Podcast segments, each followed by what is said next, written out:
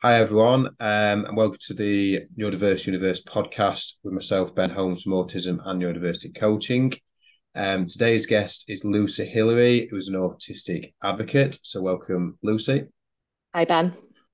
Um, so, we'll get into it. Um, so, you know, I have a few sort of normal questions, standard questions, should I say, not normal ones, but standard questions I normally ask, uh, and then we'll see where we go from there. Um, so the first question I normally ask is when we actually diagnose if you were as being um, autistic. Okay, so obviously I've been autistic all of my life, but I wasn't actually diagnosed until I was 31. So I was late diagnosed um, mm-hmm. as autistic. And yeah. I guess I always knew I was like different.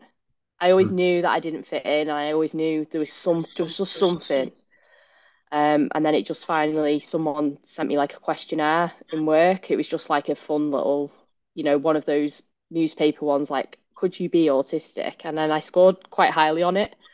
Yeah. So I was a bit, so I started researching what it actually was because I didn't hit any of the stereotypes at all, or what I would consider the generalized stereotypes anyway. And I actually was like, oh, actually, yeah, that makes sense. And I understand that now. Yeah. And then eventually I pushed the doctor to go down that route of a diagnosis in the UK. So, yeah, yeah, that makes a lot of sense. And what uh, what did the diagnosis mean to you in terms of you know making your life better, worse, no difference, or in between? I mean, initially I was re- I was relieved because it gave me that I wouldn't say label, it gave me that reason as to why I didn't fit in. Yeah. But then I was angry because I'd gone through all the school and everything, struggling with certain things. Mm-hmm. And then I kind of almost grieved for my prior life. Yeah. In a way. Because I was like, well, I'm not like any of those things. So I've had to basically relearn in the past three years because I'm 34 now. So I've had to relearn in the past three years all about myself, what my diagnosis means for me, and also like how to advocate for myself in my full time job because I just thought really naively that when you got diagnosed with something, an employer would know what to do. Like they would know what like reasonable accommodations you could have and this, that, and the other. But they don't know anything. So I had to learn just from other autistic people, like what I can ask for, what's reasonable, what's not, and what would help me based on my sensory profile. So yeah, yeah I've had to do a lot of work. So for me, it's made my life a lot better. Mm-hmm. And I never use it as an excuse for why I behave the way I do. Yeah. Um, I use it always as a reason. Um, and I don't tell everyone either. When mm-hmm. I first got diagnosed, I was like, I like, oh, I'm autistic. This is me, blah blah blah. And then every, I used to get some really funny reactions sometimes. Like the standard one was, oh, everyone's a little bit autistic, or oh, it's all right for you because you can talk and you've got the easy kind and stuff. So it made me a bit wary about who to tell. So now I kind of don't let it define me but at the same time, like I'll let people know if I feel comfortable telling them. Yeah, no, that very similar to me with that. Um, so I've got ADHD. My short-term memory is shocking. Um, so I, I thought a load of stuff to say then, but um, just give me a second. I'll, I'll remember. Um, oh yeah, I was. Um, I mean, the last guest I had um was based in is based in America, and um, I was saying some of the things that we have over here uh, in terms of differences. What you know, because like America, I said a lot. A lot of what I see is like the curing thing, the disease, um, all that sort of stuff. Whereas over here, you probably do get that, but it doesn't seem to be as much. It seems more the, or you've got the easy type, like you've said there, or you know, we're all autistic, and because I got a lot of that. Because um, when it sounds similar to me when I got diagnosed, it was like I want to tell everyone I'm autistic now. Then automatically everyone like accepts it and like supports you and all this sort of stuff. Whereas in reality, you get that sort of stuff instead. Um, same with employer, you know, you tell your employee autistics, then they'll just treat you as they should do, but then you, you get even worse in some cases.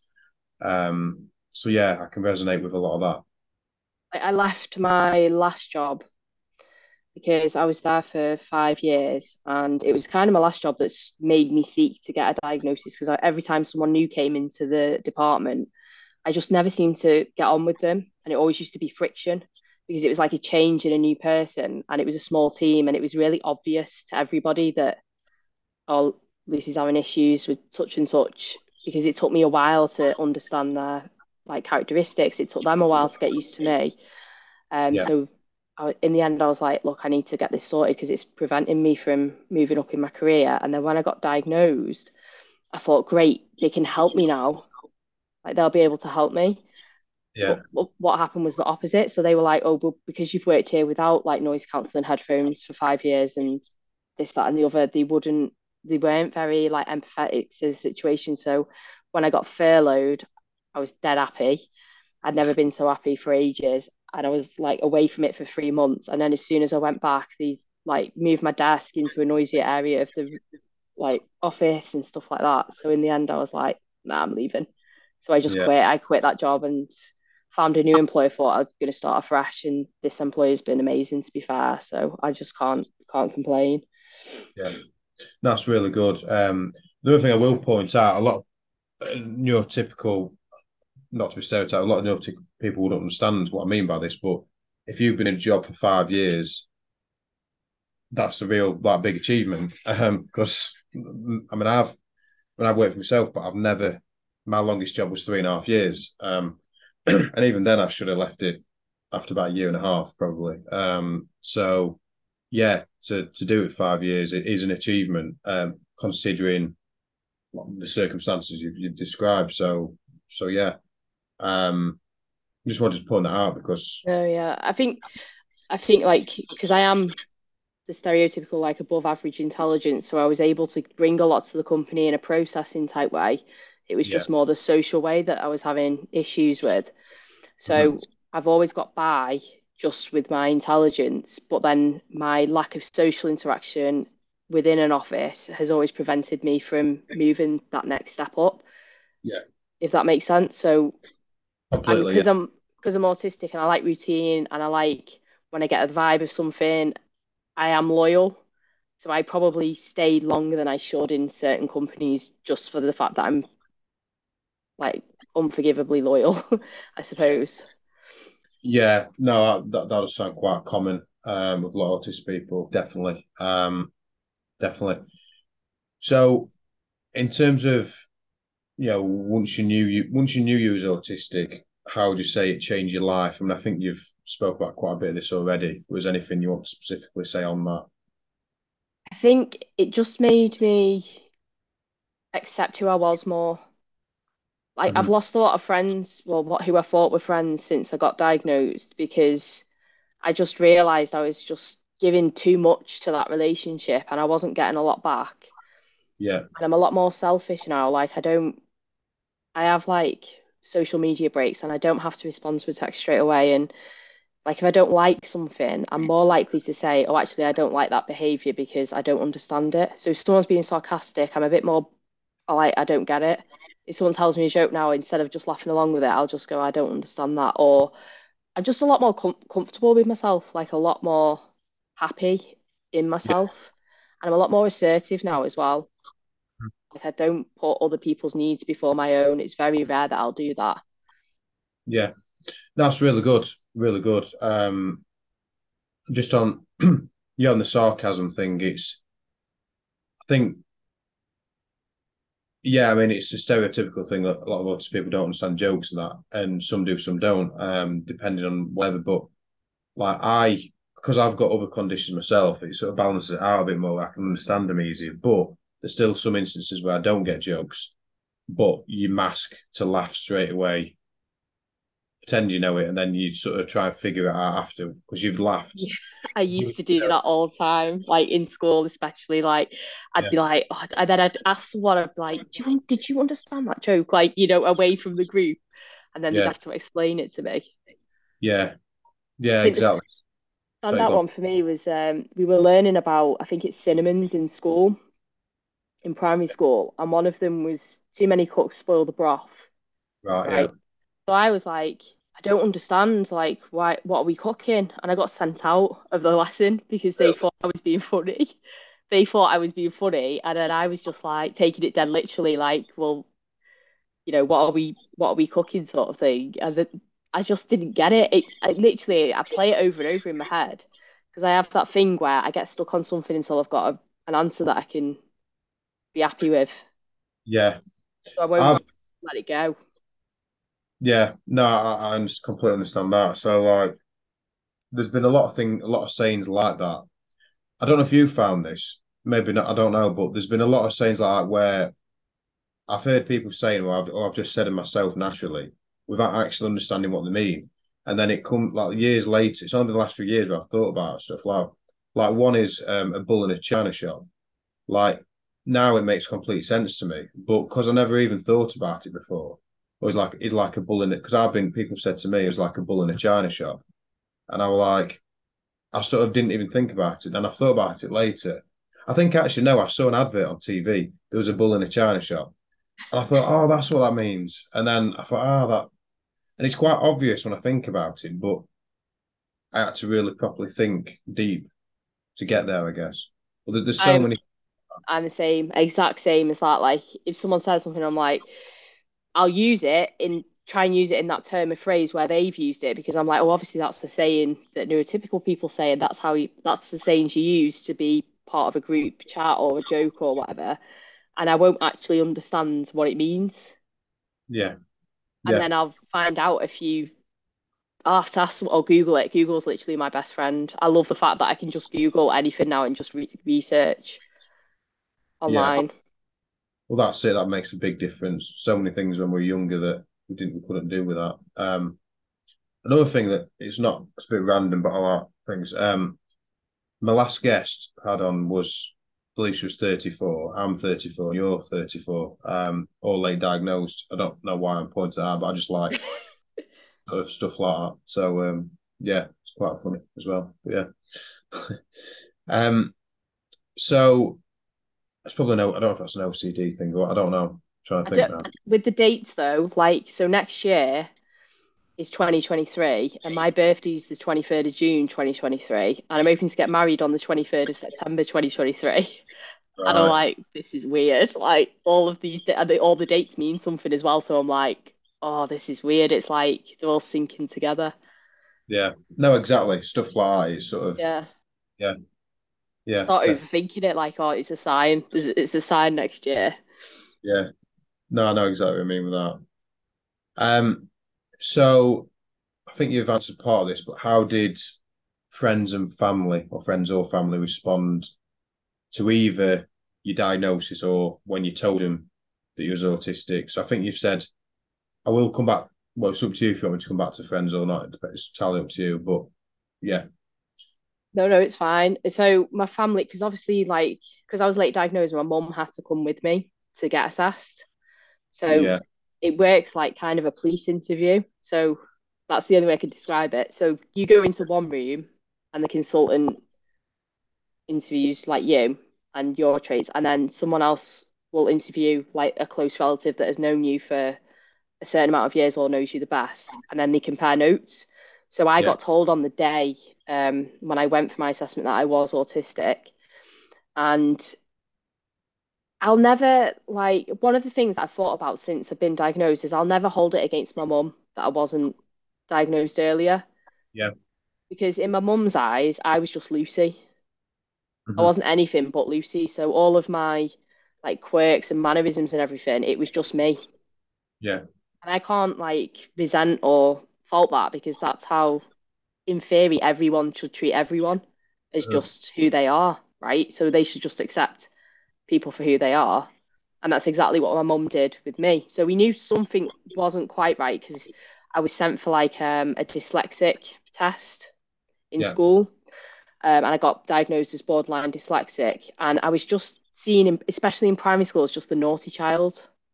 hmm So when I did eventually get diagnosed, I told my partner, and my partner was a little bit, I think he was a little bit like scared of it at first because he didn't know what it meant, but hmm it made sense because he used to say to me, "You're either dead high, like dead, like bouncing off the walls, or you're really like depressed, like crash." yeah, And we figured out since like I've got alexithymia, so yeah, with my emotions, like normally I just like sail through.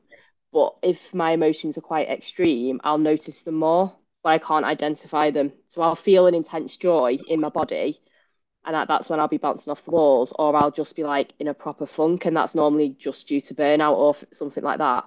But that used yeah. to get diagnosed as depression. So now then we had the diagnosis, I was like, this is great. And my partner agreed because then we could work on it. We could work on things that would help me. So now yeah. like he'll tap me to get my attention and I hate it.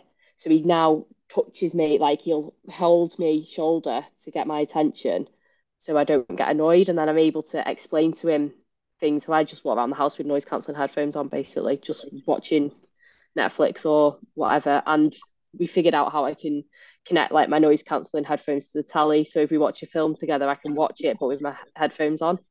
So then he can eat like a packet of crisps or something, and I don't have to leave the room. That's interesting. Um, so yeah, that's interesting. I mean, I I don't have headphones or anything. Um, but yeah, I don't. I mean, I listen to music and stuff, but if I'm watching a film with someone, I I don't know if this is linked to Toby, I don't know, but I have to have the telly on quite loud so that I can't hear any other noises in the background. Yeah. So then people moan at me saying the TV's on too loud, but if I turn it down, I can't listen to the TV because all I can hear is other things then. Um, so is that linked at all? Is that yeah? So that's like uh, sensory processing, noise sensory. So my issue is like there'll be certain noises, so like eating, uh, crisp packets rattling.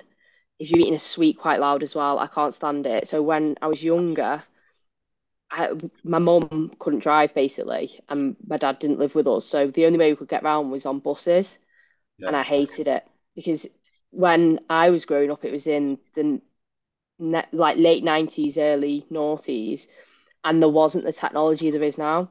So hmm. I didn't have like a portable Walkman it was all battery powered and stuff. So I couldn't like rely on a phone that would just play music. So I'd have to endure people like reading a newspaper, like stuff like that used to really stress me out. And I didn't know why. And my mum was like, it's just hormones, it's just hormones. God, yeah. So, but again, again, people didn't know about autism. Then, didn't know about it as much, yeah. So it was just like, and then my brother found like a condition called misophonia, because mm-hmm. my alarm clock used to be him eating his breakfast because he'd bash his spoon like on the bowl and yeah. it would send me into a rage like literally fight or flight it would send me into a rage and i'd quickly get dressed and try and get out the house to school as fast as possible to get away from that noise yeah um, and then my brother was like, "Oh, I've come across this, and this is you." And I read up on it, and I was like, "Oh my god, that is! I've got misophonia." So I went to the doctors and was like, "Look, I think I know what's up with me now." And they were like, "What?" And I said, "Misophonia." Like, never heard of it.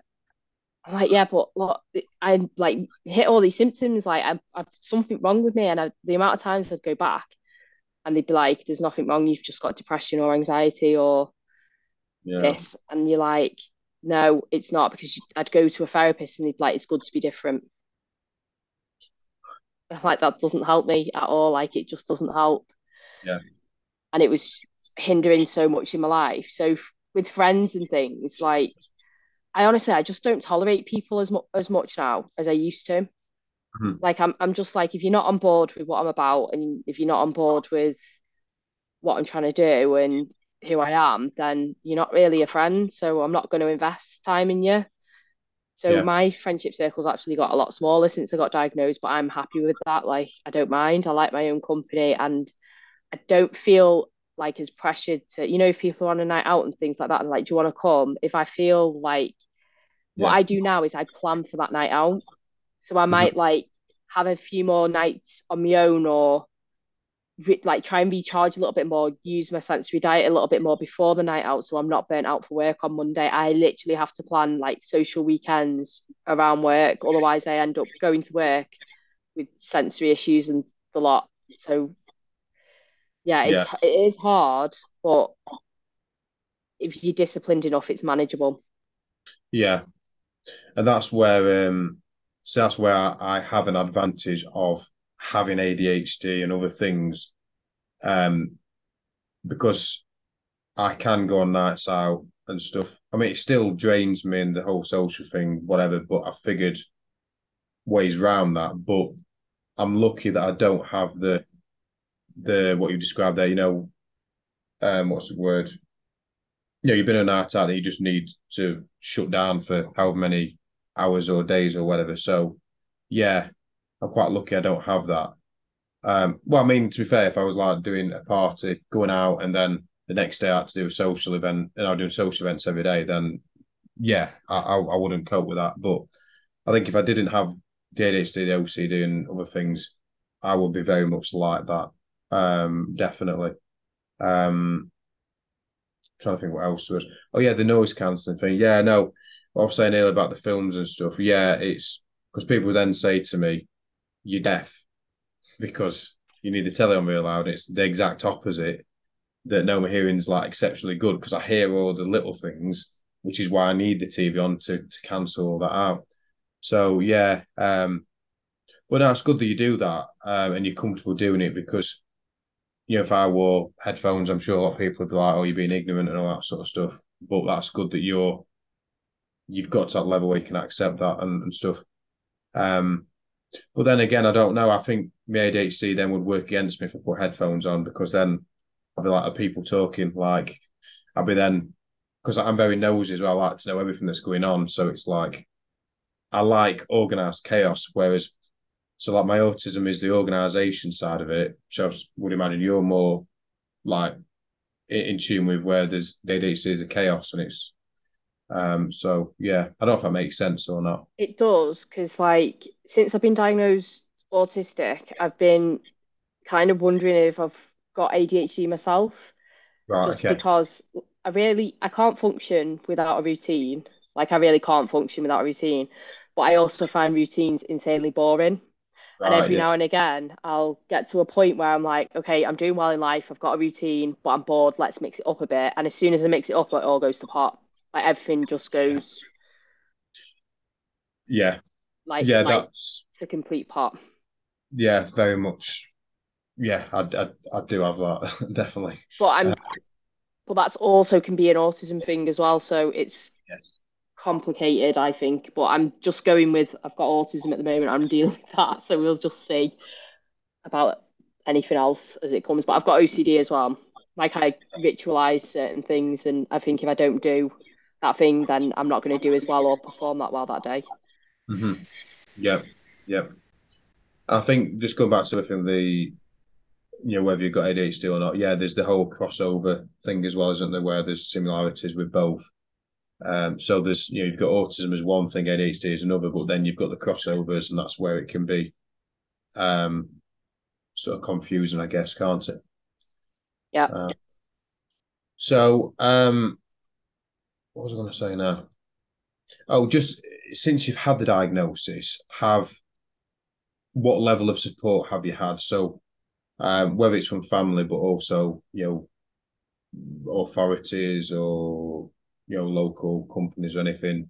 Have you had any support at all? No.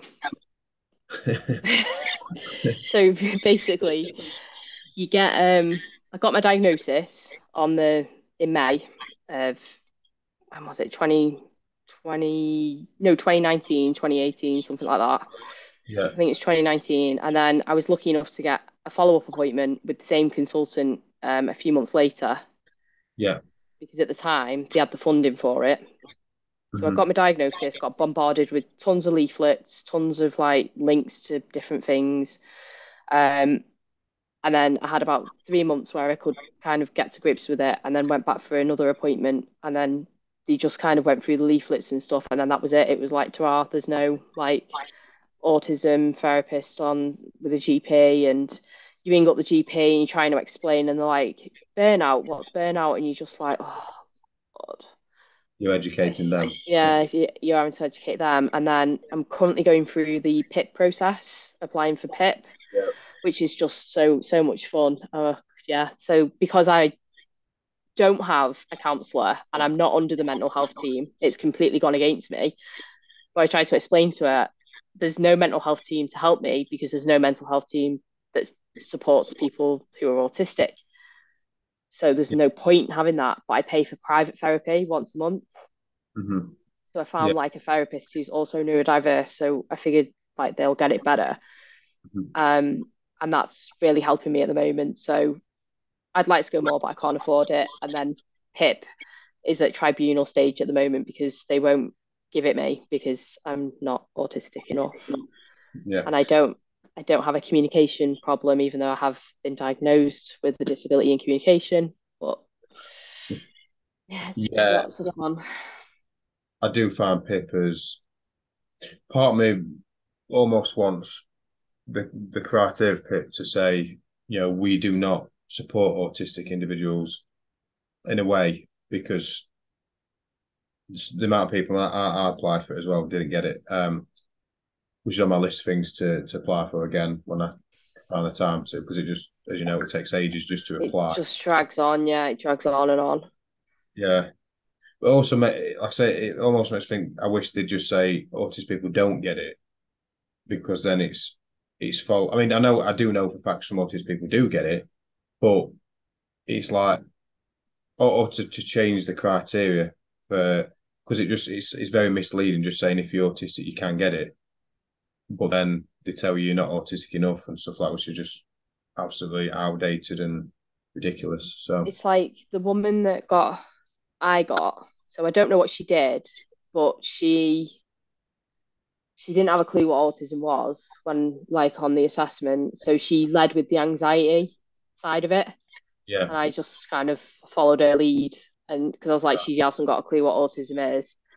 Um, and then because I could hold a conversation with her, yeah. she was like, "You don't have a problem with communication." I'm like, "But it's masking. Like, this is this is how I perceive, but I can't cook like without my partner being home because I get distracted and I wear noise cancelling headphones, and then I forget the timer's on and I forget something's in it in like yeah. the oven, and I've set the oven on fire twice this year, so I'm not allowed to cook like without my fella at home. But because I can use a microwave, I don't qualify for those points. Yeah, yeah. I well, you can cook better than me. I I don't I don't cook at all. Um, oh, and because I went to university as well, that went against me. Um, and because like I got through education, that all went against me as well. And even though I have reasonable accommodations at work, because I work full time, that also went against me as well. Yeah. Yeah, it's ridiculous. But um so oh. because the whole point of PIP, from my understanding, because one of my neighbours gets it. So they give you money because when you have a disability, it costs you more to live. Yeah. And it, for me, with the technology that I need, it mm-hmm. does because I need to upgrade my headphones that I use at home and the 300 quid. And yeah. I wish like Sony or Bose would do discounts for neurodiverse people that actually use their kit. Yeah. Or sponsor people. Do you know what I mean? Like, you know, like how Nike and Adidas sponsor athletes. Yeah. I don't understand why like Bose and Sony haven't got onto that yet with autistic adults. Yeah. I know loads of people that use noise cancelling headphones and it's well documented. But yeah. I think they're missing a trick with that. No, that's a very good point, I think, actually. Very good point.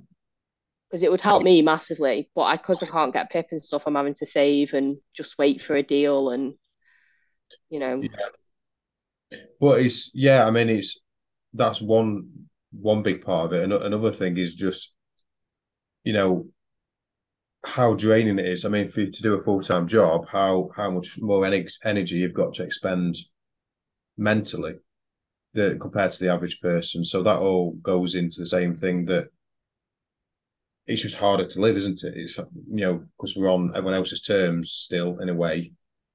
Um, yeah.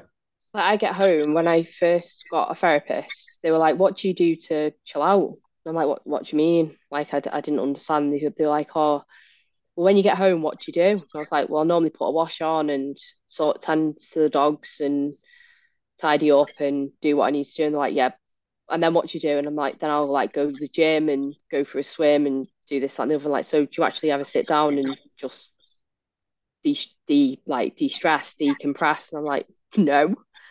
Yeah. Because I was living like a neurotypical life, but now when I get in, I watch a half an hour program on my Netflix undisturbed, just de-stress, and then I'm everyone's for the evening till bed, like sort of thing. Yeah. Yeah, no, that's good. Um, so do you have um you've already mentioned some of them, do you have any other conditions or slash slash disorders or differences? Um, so you mentioned Yeah. OCD. Um, and then I suffer with anxiety because of self-esteem issues from bullying. Yeah. So yeah, it's like if I wasn't bullied as a kid and Mhm. actually in employment as well, because I've been I've unfortunately experienced bullying in employment, Yeah. I would be a lot in a much better mental, healthier state now because I wouldn't have to mask as much and I wouldn't be so stressed about what other people thought of me or what my actions could create. Yeah. Yeah. I understand that. Understand But that. unfortunately, I was. So it's about like learning to trust the people around me that they're not going to do the same. And so far, like they don't. And if there is any issues, I normally pretty quick to bring them up and get it nipped in the bud, but there hasn't been so far. Yeah. No, it's good that you've obviously not it's not good the the, the bullying, etc. But it's good that you you're allowing yourself to be yourself more now. Um, like I said with the friends thing earlier, that you're not as you're not bothered that you've lost certain friends because they shouldn't be in your life anyway if they're not willing to to accept Yeah, I uh, mean, I've you not like I've not fallen out with, with anyone or anything like that. It's just I stopped just putting the effort in. yeah And I was like, I'll see if they text me or see if they and they don't. So yeah it's more energy draining for me to reach out to someone because I have to mask even on social media and things, you're masking. hmm And I didn't realize I was doing that. And then I was thinking, you know, you put a comment on someone's post, you're like, is that an okay comment to do? And then you, I look, I scan through everyone else's comments and see what they've commented. yeah And I'm like, oh, do I want to be controversial or do I want to just be like, oh, and then eventually I'll look at it for like five minutes. Sometimes I'm just like, no, let's just move on. yeah Not a safe one to put on that. yeah. Then the other thing is, I don't know if you get this, where you don't want to put the exact same comment as someone else, so it looks like you're you, copying. so you mend it a little bit, like you'll mix two comments together. Yeah, Normally, if someone's died, and this is going to sound like proper grim, but if someone's died and people put, I'm so sorry for your loss and things like that, and then I'll look and go, okay, I want to comment, but I don't want to be like dead cheesy, yeah, but I don't want to be like insensitive. So I'll put, oh, I'm sorry to hear this. Here if you need, yeah, and then that's it. yeah, yeah, And, yeah, and then I'm like, don't inbox me because I'm, I'm not really here if you need me, but I'll reply, sort of thing. yeah. No, it makes a lot of sense. It, no, I totally get that. And it's like even with birthdays and stuff, it's like like some people put the exact same message on to everyone, and part of me really wants to do that because of the uni uniformity of it. But then I don't do it. So what I do is I, I think about the person. I think, would they prefer if I put a kiss on the message or zero kisses? Do I put how many emojis do I put on? Do I put one, none, or three? Um, you know, do I put their name in it? Do I put happy birthday, whatever their name is? Do I put happy birthday, mate? Do I put hope you have a good day and all this sort of stuff? And just doing that on a birthday message on Facebook can drive me insane. I do that. So I'm exactly the same. I'm like, right, I don't know this person that well, but I still speak to them. So we'll go with the no kiss, but with the emoji. And then, yeah, I'm, I'm honestly, I'm the exact same. It's people probably listen to this going, oh my God, it does not take that much thought. But you honestly, that's Yeah, my brain like every day. yeah. Well, this fits into like the, the pip thing, and not exactly, but what I mean is like if you imagine every little thing like that takes so much energy. Um, so somewhere along the line, it's it's going to cost you in some way, whatever that is. Whether it's you know if you're physically having to do more each time, so you're going to have less energy in that sense. So you're not going to be able to perform as well in certain things, or you, some something's going to have to give somewhere, um, isn't it? So it's because it's impossible. It's not even that. It's like, so what they were saying to me was, oh, you can hold down a full-time job and you're never off sick, sort of thing.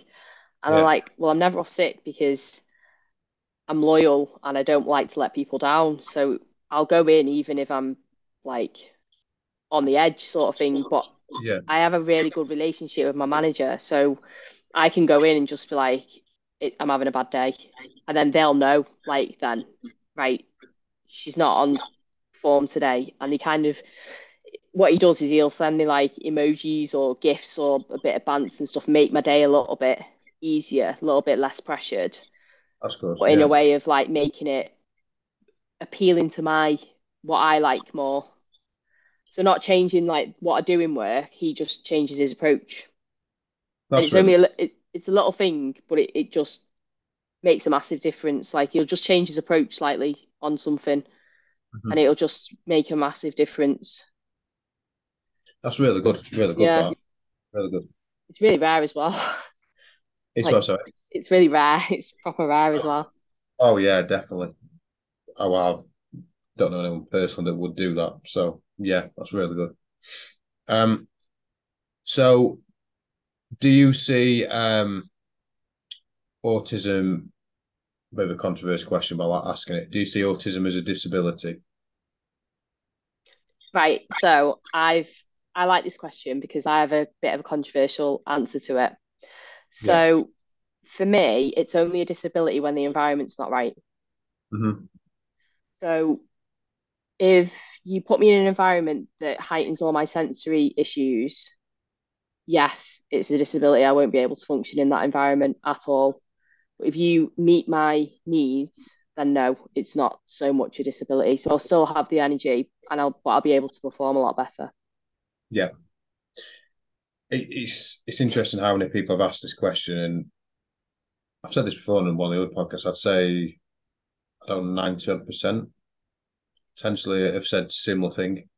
Um, because of the guests I have on who who are neurodiverse, um, have a similar sort of background. Um, I tend to find as well, um, the late diagnosed ones seem to say the exact same thing in one way or another, whereas the ones who are diagnosed as kids may be one way or other. That's what I seem to find. Um, but yeah, I mean, I, I I agree with that exactly. Um, I don't think it is a disability, but it depends on the environment, as you, as you say. I think. Um, I also like the question. So, if you got diagnosed at school, do you think you'd have been as successful at school if you were successful or not? I wouldn't have been as successful in adulthood. I'm adamant of that. Um, would have been ex- in successful in school. Um, depends how they treat you because then if they started, um, it's one of those because in in in a good way, you could say that you'd get all the accommodations and support you needed. So, for example, doing exams, I actually failed a couple of my GCSEs because I was off sick. Um, but for the the last day where I was still ill, they said you can come in, you can come in and just sit in a classroom on your own and do your test. Had I have known that on the first day of me being ill, I would have done all three exams. Um, but I didn't want to be ill in front of everyone else, but I could have done it on my own. So I would have actually passed a few of my GCSEs. So in that instance, that would have helped me out. But on the other side of it, I might have been limited. Um, you know, told I can't do this, I can't do that, and the opposite side. So it depends what sort of support I'd have got, which way they'd gone with it. Now, knowing autism back then, which no one did, it probably been the latter one, which Yeah. would have meant I'd have been, I don't know where, I, I don't know where I could have bloody been in a hospital diagnosed with all sorts of stuff I've not got. Um, like I don't know, they could have said I've got. I don't. I don't know. It's one. Of, I, I would. I would say no. I'm. I wouldn't change the path I've been on for a second. Um, but that also doesn't mean it's not been a real struggle at the same time. See, that's Um, my exact thoughts on that as well. yeah. I feel like if I'd have got diagnosed in school, would I have been put in for the higher papers? Would I have been given those opportunities, or would they have gone, no, you can't do that because it'll be too much stress and it'll be this, it'll be that. Mhm. But likewise, if I'd have known that I was autistic and also borderline, like obviously with the dyslexia as well. So Yeah. do you know the English papers? Do you remember doing like English and you used to have to read that? Um, normally you'd get like uh, 10 minutes or 15 minutes at the start of the exam to read the passage. Yeah. I never ever got to the end of the bloody passage in that 15 minutes, and everyone else would be finished and writing, and I'd be half an hour still trying to understand this passage. Yeah. Now I know that I'm autistic, I probably could have done with an extra 15 minutes and been put in a room on my own. hmm And how I used to get round it was I used to start my exam, like just reading half of it, and then try and go back to it and figure it out. So I still got an A and a B on the English and English Lit, but had I known I was autistic and needed that little bit of extra time, I might have done even better because I would have been able to read the piece more. Yeah. Totally, totally agree with that as well. Um, I had a similar experience, and because I've got ADHD as well, I spent well, it's all of them mixed in anxiety, ADHD, autism, all of them mixed together. But I spent the first few minutes not even looking at the paper. I was more like looking around me, seeing if anyone was looking at me, and all that sort of stuff, being aware of my surroundings and trying to get over all that before I could even concentrate looking at the paper. So I'd always start reading the paper late and then try and catch up. Um, and then not read it properly, like you've said, read after it or whatever, and then refer back to it, keep referring back to it. Um, and then all the noises, you know, if anyone dropped a pencil on the floor and stuff, Yeah, all, all those sort of things as well. Teachers walking around where you could hear their shoes like on floor. Um, you know, they walk they walk around really slowly, yeah, making out that they're not distracted when they're doing the exact opposite. All I can I'm wanting to hurry up and walk past me so I don't have to hear the foot you know what I mean, the foot's making noises, if you know what I mean. The yeah. I shoes think I used to stress that of two things in exams. So one was being next to a pen clicker, yeah, like that was a big no, and the second one was I was always stressed that I'd open up the paper and wouldn't be able to answer the first question. Yeah, Once I got past the first question, I was fine. But if I, if I opened that paper and I couldn't answer the first question, I'd get stuck on that first question for too long. yeah. I get what you mean. Um yeah, so yeah, I, I think I had that as well. And how did you find like, you know, if you couldn't answer a question, like say you're on question eight or whatever, and you just I don't know if you had this not, where you just can't you don't want to answer it. Was too much thought to go into it. So you'd move on, but then you never really have time to come back to it and you get like wound up, sort of stressed about not coming back to it. And you want so ideally I'd imagine you want to do question one to thirty, whatever, in order. But Yeah, then you also you have to move on at some point, but then coming back to it can be really hard. I used to. It used to happen a lot in maths, like maths questions for me more than anything else.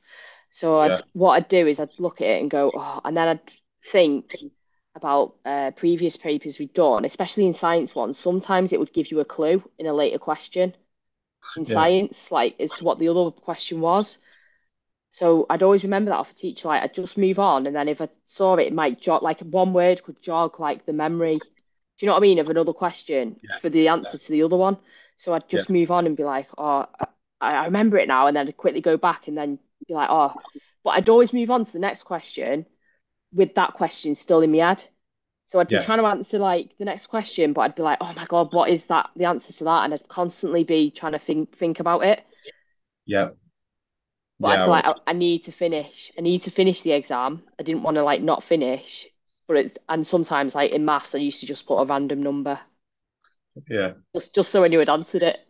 Yeah, Probably totally wrong, but I was like, oh well, put it on. yeah. I, I used to do that. Yeah, because like if you fail, if you complete a test, even if you pass it, but you're not answered all the questions, you you feel like you failed still, don't Yeah, you? yeah, exactly. So I used to put everything and anything. Yeah. So we're on to the other questions. I'll ask you if there's a couple of random ones in here. Um, what is your favorite color if you have a favorite color? Mine's blue, but it's not associated to Autism Speaks. It's just always been blue. Like, I just want to make Yeah. that very clear. Yeah. Don't know why, I just like the colour blue. find it quite calming. Well, my, my favorite color is light blue. Um, obviously, again, nothing to do with anything else. Um, anything bad for that is, but yeah, yeah. I've, I've, I mean, I've done research into colors. I mean, it depends on where you look. People say different things, but I know a lot of people have said blue is generally a good color. I don't know too many people have said anything bad about it. To be fair, quite cold. Um, yeah. um, so, do you have any special interests, and if so, what are some of them? So I'm big into sport. Sport was one of my only ways I could connect. Well, it still is one of the only ways I can connect with people. I've been lucky enough that quite naturally talented at it. Yeah. So at school, I was sports captain. I used to run on the cross country team for the county and things like that. And I got a lot of my respect from my sporting accolades. Um, yeah. It was also how I used to get on with the boys because I used to get teased a lot by the boys, but I'd beat them in running and like football and stuff like that. So it soon became like if they picked on me, I could basically say, "Well, let's just go to track at PE. I'll beat you on track. It's fine." Yeah. Kind That's of like, right. yeah. So I don't really have like, you know, how some autistic people have a special interest and they can tell you absolutely everything about like that special interest. Yeah. If I'm if I need something new, like new headphones or new running trainers or something like that, I can tell you all about them, like from the technology that's used in them, the battery life, and things like that. But I don't have like just a go-to special interest on things. Right. Does that make sense? Yeah, yeah, it does. Yeah, that's interesting. Um, see, the first part that you said there with the sports side of it, that was very much like myself. Um, and I did cross country. Um, representing my school, that sort of stuff as well. So yeah, that was a way of me succeeding in school as well. I guess um, I did like not all sports, but general most sports I did like. I liked being outside more. I didn't like being in the classroom. Um, thinking back now, obviously, the lights, the sensory, just too much anxiety in those situations. Well, whereas outdoors, it, I, I, was less anxious, uh, and if I was running, it was more about sort of willpower than like all my anxiety went away then, I guess. But I still think, had it. Yeah. I think what I like about sports is you do reap what you sow with sports. So the more effort you put in, you do tend to get a lot of accolades out of it. And it's probably one of the only things in life where if you do actually put the work in, you will see the results somewhere. Yeah. And I, I I've always liked that consistency with sports, with the rules and regulations and the fairness of it as well. Yeah. So for me, it's like there's a winner, there's a loser, and it's whoever gets whoever puts in the most effort, the most energy, the most time will win. And that's what I've always been drawn to. I think with sports, it's just that structure of it.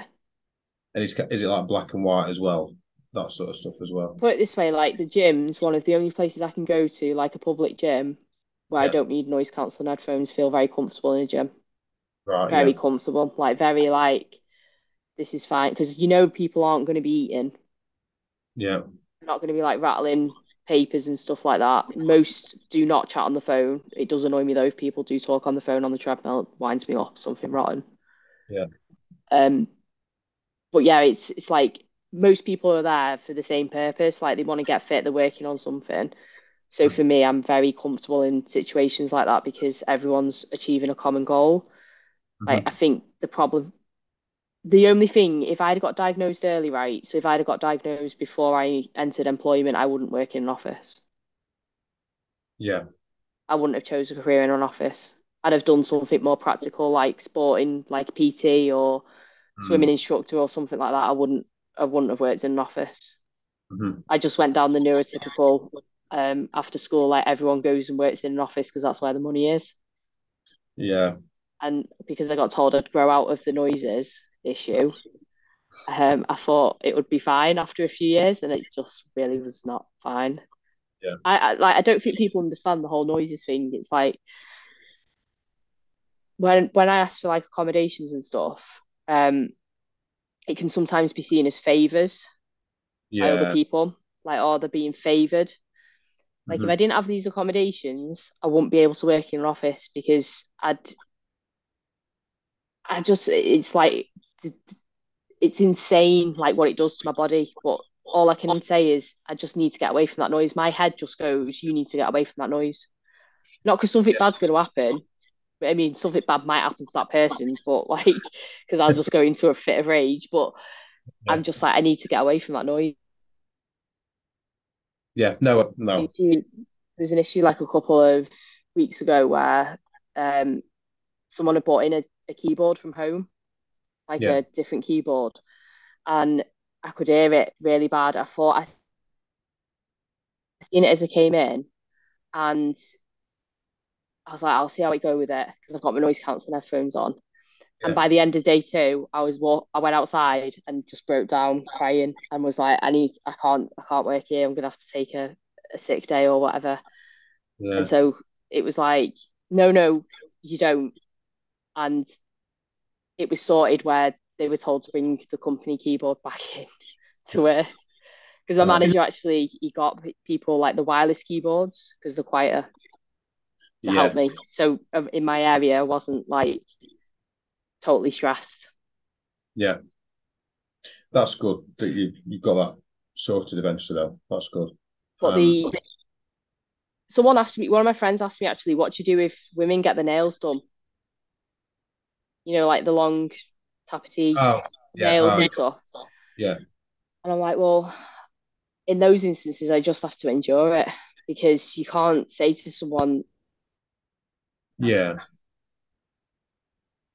like, because I've got this, because it's not fair. So I just have to endure it, bear with it. Yeah. I understand. Yeah, and, that, and that's the thing as well, like what you said about people with favor like saying it with favoritism and stuff a few minutes ago. Yeah, that's completely wrong.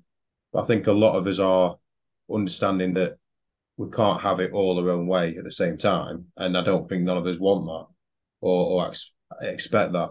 So that instance, like you can't tell someone to how they, you know, dress themselves or whatever. That, that, that that's fine. But and that that's the thing. It, it's just making it so it works for everyone. So in that instance, yeah, it might be a bit uncomfortable for you, but I think obviously you accept that. Whereas if it's other things like you described earlier, then that is completely different, and there can be things done to, to prevent that. It's like small change. I don't know if you find this, but small changes for me make the world a difference. Yeah, yeah, And it's like you wouldn't ask someone that couldn't walk, that was disabled, to drag themselves up the stairs. You'd install a lift, hmm or you'd move, you'd accommodate it and move to the ground floor. yeah, And it's the same with invisible disabilities. exactly. Yeah. So, um, so is there anything else you want to say on that bit before I move on? Nope. Okay. Um, so other question is if you could meet any celebrity or famous person, past or present, who would it be and why? And you can you can say no one, or you could say a couple of people if you want. Uh, probably Eminem. That's on my list as well. Actually, I'd, I'd I've got too many I want to meet, but he's definitely. I don't know if it'd be number one, but he might be. But yeah, no, that's interesting. You say that. Um, do you want to elaborate on that? I just he got me through like high school. I swear to God, like his music, everything just got me through. I, I resonated so much with it. Um, and then I found out recently that he's also like autistic as well. And just h- how he puts words together in his rhymes and everything, I'm like, yeah, I can totally. I just really like the guy. I like the fact that he's he's just himself hmm basically, and he doesn't care about what anyone thinks. And it's like, I'd like to meet someone like that to see how they coped with it because he's got a weird stance on money as well. Eminem, Yeah, like he he he could have like massive fancy watches and stuff, but he's like, I just need something that tells the time, and I can relate to that a lot. Like you don't need fancy stuff, you just need what will get you by. yeah. I think I read about that the other day about the watch. Literally only like last week or something. I'm sure it was. Um, yeah, I think it was on like a reel on a YouTube reel for me, and someone was like commenting. He was, he was on an interview on one of those American talk shows. might be the same when I watched them potentially. Yeah. Have you heard the song "Wicked Ways"? Not yet, no. You'll have to play that one because it it mentions autism in there, but there's a caveat. I don't know what I don't know if you use it, but he does say Asperger's.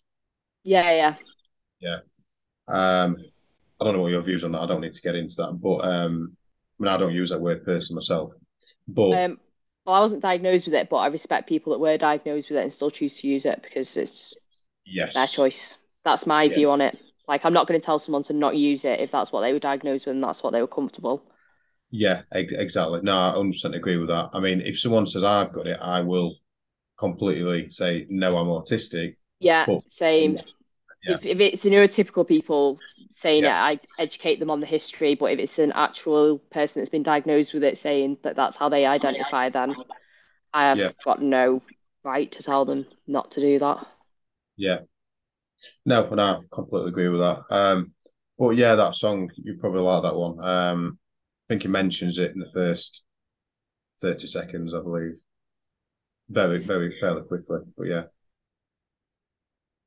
One of his other albums, um, I think it's I think it's called Beautiful or something like that, and the lyrics in that describe autistic burnout perfectly. It's like try walking in my shoes and stuff. what's that called? Beautiful. I think so, yeah. Um, I don't want to set my Spotify off just in case, but I'm sure it's beautiful. Yeah, it is. It's the song Beautiful. It's on his um Look at that one. you should listen to that one because that just describes like autistic burnout like Yeah. perfectly. Yeah. No, thanks for that. Um, I mean, yeah, I'm a massive fan of him. Like Godzilla mentions ADHD in there, and um, I like Godzilla. It's my gym song. Like, yeah. If I'm on the treadmill, Eminem's on. Like, yeah. yeah. Then there's one that mentions OCD. It's one of the ones with Rihanna in. I forget which one it is now. I Um, think I know. I think I might know which one it is. I know which one you mean anyway. I think it's oh, is it Monster that um that Yeah, one? po possibly. I, I just one. think he's honestly, I think he's just a genius. Like Yeah. just everything about him as well, just like the fact that he's a white man that made it in a black man's industry and Yeah. No, I like I said, I couldn't agree more with you on, on that. Yeah, I just, I mean, I bought that one. Of, I've got one of his books because he's released a few books, hasn't he? And um, want to get the other one soon as well. Um, so yeah. Um, so, oh, is there anything you want to say on that? Before we move on. no, no. Okay. Um, so yeah, a fewer things um, you know, could talk about. So I know you're quite passionate about um, so autism diagnosis in women and how there's a lot of misdiagnosis of other things, etc. So is there anything you want to talk about in on that in particular? All I would say is like what frustrates me about like autism and the diagnosis in women is it's always put down to hormones. Like the reason why you behave in that way is just your hormones. Like I, I that's exactly what I used to get told. I got accused of being on drugs a couple of times by teachers and stuff because of how my like how joyous I was sometimes or like sometimes like me and my mates would just laugh and then once we started laughing I just couldn't stop laughing and they were like, Are you on something? I'm like, no, I just can't control like Yeah. how I'm laughing. It's the fact that, you know, I'm I'm masking as well when I'm in school, and my friends seem to pick up the fact that I was a lot louder than them. So when they were whispering on carpet time in primary school, and then I'd start whispering, I'd get caught and sent Yeah. out, Right. or I'd or I'd laugh at the wrong time at a joke. Yeah. Um, I used to get that awful thing of, you know, when something bad's happened and you start laughing. OCD. Yeah. yeah. I, I don't get it as much now as an adult, but if someone like said to me, "Oh, my mum's died," I'd laugh, Yeah. and then I'd, I'd, it would be like the world's ended. Everyone would be like, "You can't do that," and then because people would like jump on me for doing it, the next time I'd laugh more because I was more nervous about it. Or I'd go like get really anxious, like, oh my God, I've got bad news. I'm going to laugh. I'm not going to be able to cope with it. It's going to be like dead inappropriate how I react. Um, and I mean, like all through my twenties, I got put on like antidepressants, uh, told I had anxiety. Um, when all along it was just autism and burnout. It was just cycles of burnout. So I'd maybe start a new job or start like a new hobby and I'd be like really refreshed, but then I'd overdo it on like the social scene and try and keep up with everyone else in relation to being social. So being on Xbox too long, too late at night, socializing there. And then I also had like a customer facing job. I was at Morrisons for five years. Yeah. And I didn't realize I was obviously autistic. So it was hell on earth for me, that job. I'm not gonna lie. Like I don't know, I stuck it out for five years, but customers would always be like, smile, might never happen. Oh, you've got a lovely smile. But my face is just like yeah. serious face. Like I'm getting you through the queue, aren't I? Like, what's the problem? Like, uh, yeah, it was just. But I was seen as just difficult by certain people. It was just you're difficult, or you're not management material because what I used to do was to fit in. I'd dumb myself down. Yeah. So people would not take me seriously and have bands and things, but then it would just if if boundaries from employers were not clear, so if there was banter in the office or office banter politics, that's a big massive red flag for me. So where I work now is quite corporate, but not dead corporate. It's still quite relaxed, but you know how you expect it to behave at all times. Hmm.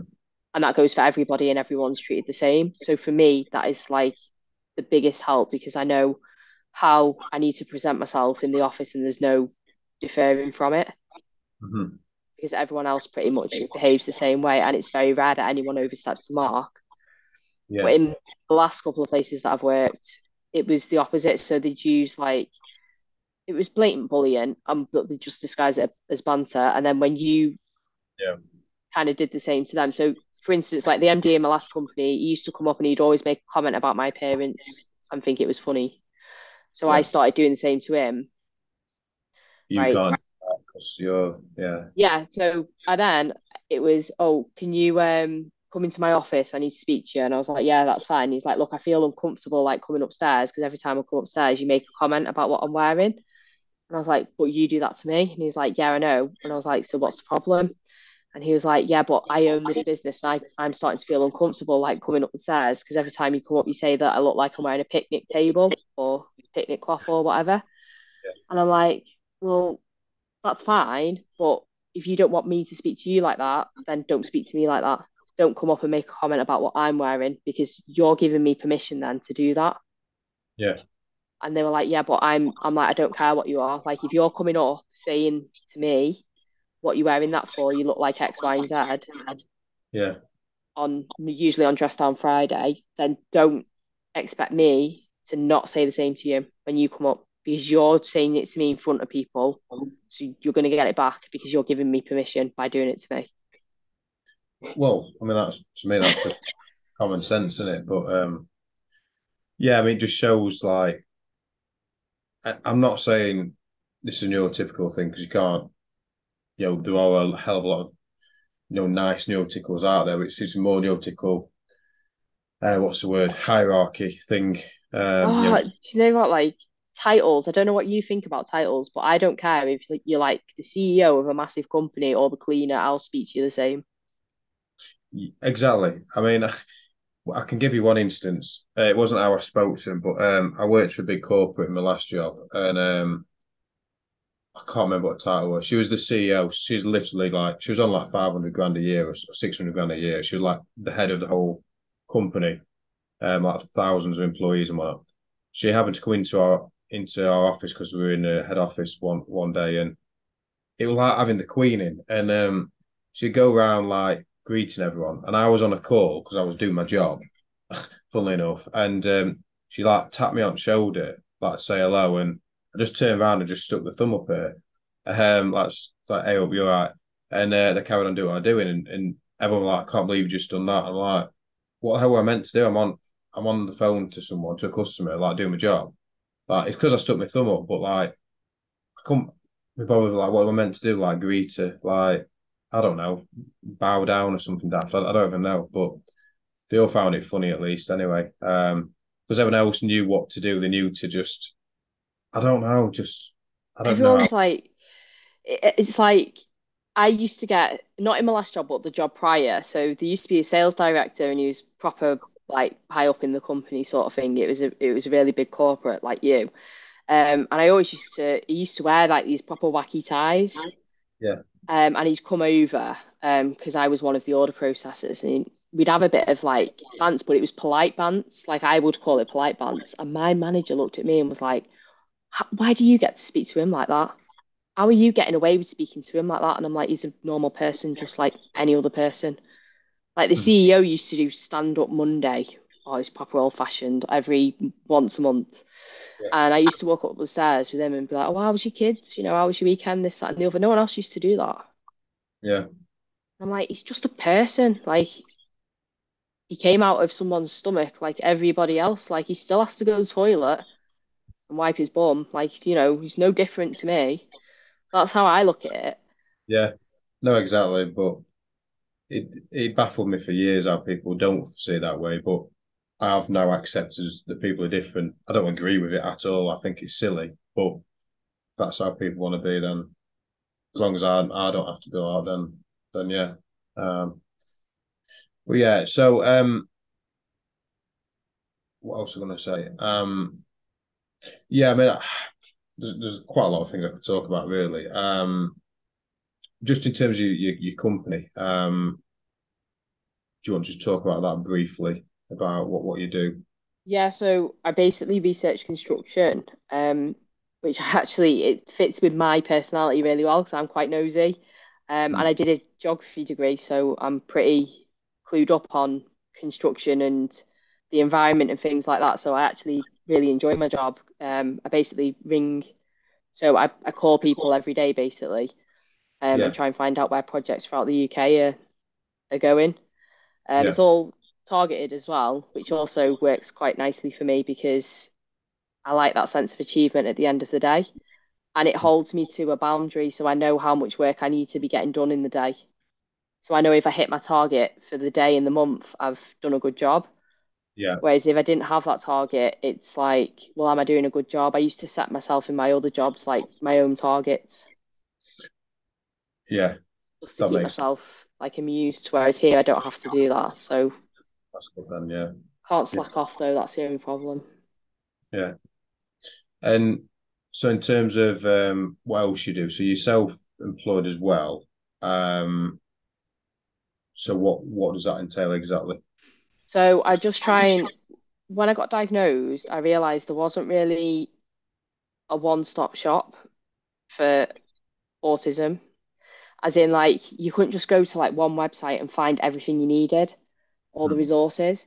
So I've tried to create my own website where you can just go to it and then there's all the resources and it, it even includes it needs updating which i'm hoping to do like during my christmas break because it's difficult when you work full time as well yeah um but it's like it's got all these resources so like to scope um the national autistic society and um but one of the resources i do actually quite like is scope so when you're requesting reasonable adjustments they have templates already downloaded there, so you can just send them if you wanted to, like on a more formal basis, to your manager or HR person. Mm-hmm. Um, and yeah, it's just it's just to kind of connect with people and learn more because I learn more about myself all the time. Yeah. It's to give that hopefully platform for other autistic people to because what the initial idea was eventually, you know, people would um, advertise their services for free on my website. So like other autistics that are tattoo artists or you know yeah. like have their own like graphics company, graphics design and stuff can advertise their services on my website. Mm-hmm. People will be able to go to it and help themselves or yeah. have that platform to support other neurotypical or uh, other neurodiverse people. Sorry. Yeah. No, sounds really good. Um, makes a lot of sense. I'm sure there'll be a lot of people wanting to be to be involved with that. Um, so I'm just conscious uh, of at the time as well. But is is there any um, is there anything else you want to particularly talk about or bring up, or you think is, is worth hearing. The only thing I would say is I've seen a lot online lately about unmasking. You know, after you've been diagnosed and there's that unmasking thing. All I would say on that is I don't fully agree with it because as soon as I let my mask slip a little bit, it seems like everyone picks up on it straight away. Like, what's wrong with you? What's why aren't you yourself today? And this, that, and the other. Yeah. So, what I'd say to other autistics that are unmasking is it's great that you can do that, but just be mindful that not everyone is is in that like privileged position to be able to to do it for one reason or another. Yeah, no, I, I completely understand that. Um, I mean, I've not completely unmasked, no in a million years. I've I've done it in stages and and whatever. But yeah, I find it easy when I meet new people now because they don't have to see the old me now. They can just see me as, as I am now. So that's a lot easier. Um, it's more people I've known for years that so with some people known for years. I don't even change at all because I, it's just easy for me to carry on as I were, as long as I see them in small doses, sort of thing.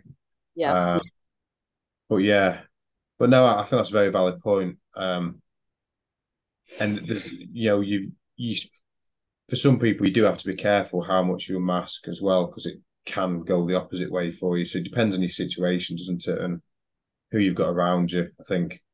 I think I've got uh, like a good balance with it now. Like yeah. I don't, I definitely like I used to hold eye contact all the time, but um, I don't anymore.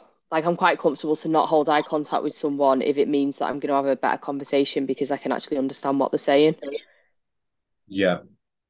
And I quite like because I've got that good really really good relationship with my manager. I was having a problem with um, Teams meetings, mm-hmm. like couldn't follow it. Like you know, when in a big group, I was like, I, am just really struggling here with thingy, and he was like, "There's captions on Teams," and I was like, "What are you on about captions on Teams?" It's like it's like subtitles when people are speaking. Oh right, okay. So I was like, well, how do you do that then? So he like showed me how to do it. And now whenever I'm on a Teams meeting with a group of people and put captions on, so if I miss something they've said, I can just quickly glance back and see what it was.